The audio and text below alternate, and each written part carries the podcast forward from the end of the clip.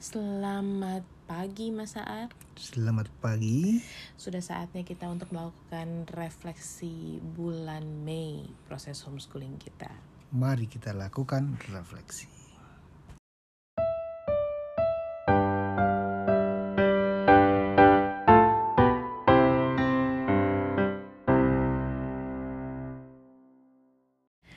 Oke, waktu tuh cepet ya, sudah pertengahan tahun ya, menjelang ampun. Pertengahan tahun 2023. Ya ampun, bener-bener deh ya.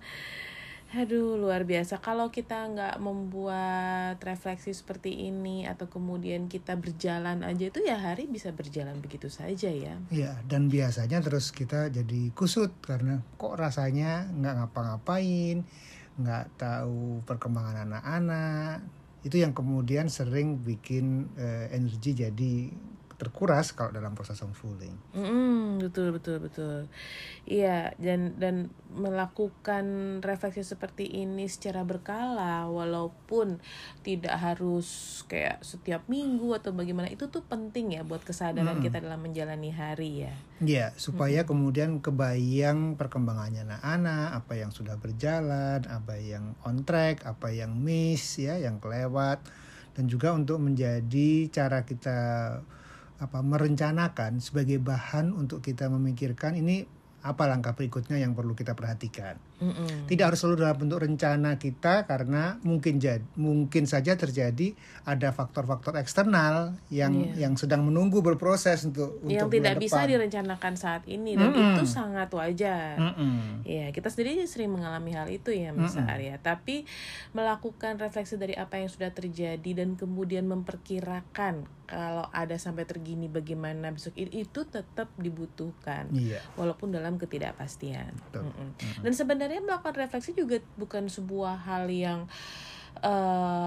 effort gimana ya. Sebenarnya kayak kita lakukan kan, kita melakukan selalu apa yang kita syukuri, terus kemudian apa yang bertumbuh dan bagaimana rencana selanjutnya. Sesederhana itu aja udah bermanfaat banget kan gitu.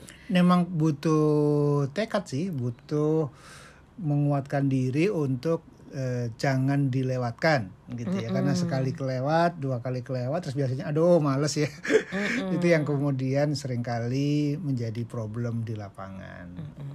Ya, di dalam kondisi keluarga kita sendiri, bulan Mei ini kan termasuk bulan yang besar dalam tanda kutip dalam persiapan Tata itu, karena dia ikut SNBT, ya kan? Ada seleksi nasional berbasis tes, jadi seleksi masuk mahasiswa baru ya. Iya, wah itu kayak akhir dari masa homeschooling Tata, bisa dibilang begitu kan? Iya, betul. Begitu kalau Tata lulus paket C gitu kan, terus kemudian tes, ya itu kan berarti udah selesai homeschoolingnya. Dia masuk periode kuliah atau kemudian ya periode menjadi dewasa muda gitu. Dan itu ya milestone kalau dalam proses homeschooling gitu, dan itu yang milestone yang besar. Iya, gitu. Kita bersyukur. Oke, 2 sudah dari 3 kan gitu. Dan juga di bulan Mei itu Tata lulus tes HSK level 3. Jadi ini dia ikutan kursus bahasa Mandarin. Ya, Tata itu belajar Mandarin dari 2021 akhir kalau nggak salah. Ya, terus kemudian ya seminggu 2 kali belajar online lewat gurunya, terus ya jalan terus gitu. Belum pernah tes resmi, baru bulan Mei kemarin itu tes resmi pertama langsung ambil HSK level 3.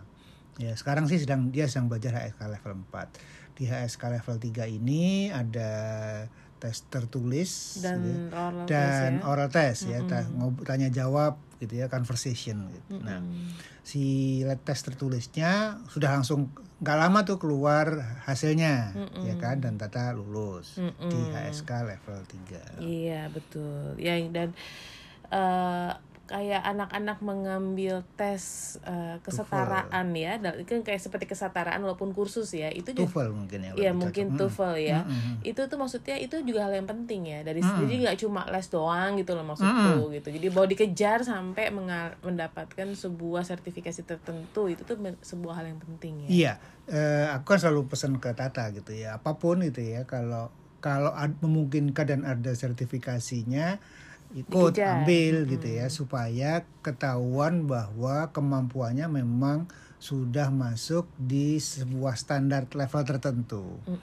Itu yang perlu dikejar gitu ya. Jangan cuma merasa bisa, merasa mampu, tapi sebetulnya ada yang bolong-bolong dan sebagainya kan gitu. Iya, betul sekali. Ya, sementara yang kita syukuri di bulan Mei itu Duta akhirnya menembus 2.800 ratingnya di platform Lichess ya. Ya, walaupun aku tidak terlalu paham Mas Aar 2018, tapi itu Duta terlihat sangat senang gitu tuh. Itu oh iya, itu? Di Lichess itu rating itu kan salah satu ukuran kekuatan seorang pemain catur. Kalau di level offline gitu ya, tanding yang resmi, untuk menjadi grandmaster itu membutuhkan level 2.500. Tapi kan tuh kalau offline. Kalau offline dan itu pun catur standar. Sementara kalau online kan memang lebih longgar, dan yang dimainkan Duta itu kan catur blitz ya, catur cepat. Dan itu menunjukkan bahwa dia kuat sekali gitu ya, cukup kuat karena kalau lawannya ya, betul, kalau lawannya. Ya semakin naik ratingnya, akan ketemu lawannya juga semakin kuat yang setara, mungkin 100-200 poin di atas atau di bawahnya dia gitu. Itu yang membuat itu rating itu dicari dan kemudian menunjukkan kekuatan kan gitu.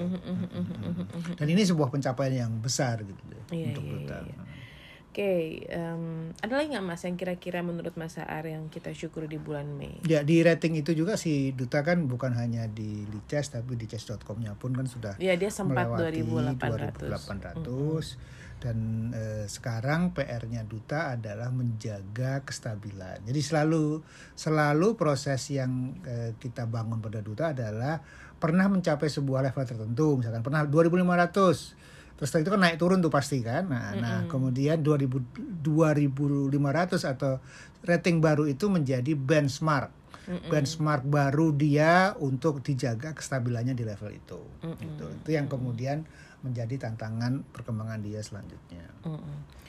Ya, yang bertumbuh dalam proses anak-anak itu, kalau menurutku sih Tata itu cukup agile ya. Misalnya kan kayak dia ingin meningkatkan bisnisnya di Kreasita, dan untuk itu dia harus cari cara terus kan supaya bisnisnya terus berkembang, dan dia mempelajari banyak hal baru. Misalnya salah satunya itu yang aku lihat, dia lagi belajar streaming dari Zoom, tapi kemudian dia relay ke Instagram, tapi ada ini, jadi kayak lebih kompleks gitu loh Mas.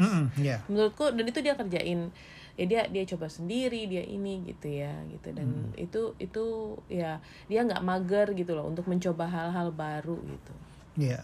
Jadi ya aku lihat memang Tata itu pembelajaran yang baik ya. Senang belajar, cepat, cerdas untuk kemudian belajar dengan cepat tanpa kita sebenarnya. Ya itu maksudnya tanpa kita. Karena kan yang dia lakukan adalah tujuannya itu, terus kemudian dia googling, dia cari tutorial, dia coba-coba gitu. Anaknya ngulik gitu ya, dan mau mencoba hal-hal yang baru. Iya, betul sekali. Ya, sementara Duta itu di bulan Mei itu aku cukup senang melihat dia melakukan meditasi countdown 100 itu untuk supaya fokusnya itu menurutku cukup menarik gitu ya. Karena memang dalam catur kan kayaknya sebenarnya Duta udah lumayan skillnya, tapi memang ada kayak gitu ya, daya tahan fokus itu yang penting dia. Catur itu kan terutama dua aspek ya, satu aspek teknikal ya, gitu ya, checklist terkait dengan ilmu caturnya, taktik, strategi dan sebagainya. ya. Ada aspek non-teknikal, aspek psikologis, dan itu sangat berpengaruh dalam konteks catur. Capek, terus kemudian meleng, ya, gak konsentrasinya tiba-tiba lepas. Itu yang kemudian sering menjadi sumber kekalahan. Gitu ya. Terlalu pengen menang, atau terlalu takut kalah, gitu. Hal-hal yang sifatnya emosional yang mempengaruhi performance dalam catur. Nah, mudah-mudahan sih latihan meditasi yang diasah Duta ini mudah-mudahan bisa membantu dia menjadi lebih stabil sih. Iya, betul. Dan kemudian dia belajar investasi melalui aplikasi GoTrade itu menurutku juga menarik gitu ya. Karena kan selama ini kalau dia investin dulu zaman dulu misalnya yang bibit atau apa, itu kan dia taruh uang aja. Tapi kalau sekarang nih dia milih nih, aku mau taruh uang di mana, di Apple, di Disney, di Microsoft, dan dia lihat grafik, dia ikutan mikir, walaupun mungkin masih di permukaan banget ya Mas Arya. Tapi dia tahu bahwa sebuah keputusan itu berefek, dia melihat sahamnya naik, sahamnya turun, ya ada yang untung, ada yang rugi, gitu ya. Dan dia ngambil dari emang uangnya yang dia dapat gitu kan. Jadi itu uang dia gitu loh. Jadi itu kan pasti beda lagi gitu sama uang dia. Betul. dia ambil, ada terus risiko. Dia taruh, terus dia mikirin. Nah, walaupun tuh sepele ya aku lihat ya gitu ya, tapi ya bagus gitu dan dia menanti-nanti hal itu gitu. Ya kalau tentang rencana ke depan seperti tadi untuk Tata kita sebenarnya belum bisa terlalu merencanakan karena semua sangat tergantung hasil dari tes SNBT-nya ya. Iya. Apakah akan jadi bulan mencari kos gitu kan persiapan kuliah atau bulan menentukan plan B. Kalau kemudian ternyata tidak diterima, betul, tidak lolos masuk perguruan tinggi. Betul. Iya. Jadi Tata masih proses dengan kreasitanya sambil menunggu kepastian langkah besar dia untuk hidupnya di bulan Juni gitu ya. Betul sekali. Sementara Duta juga sebenarnya sama loh. Iya, Duta masih dalam fase menunggu sebenarnya saat ini karena ya ada panggilan untuk masuk camp gitu ya. Panggilan masuk camp catur untuk junior gitu ya, yang menunggu anak-anak sekolah selesai semuanya dan kelihatannya kan baru akan selesai ujian, rapor dan sebagainya kan bulan Juni ini.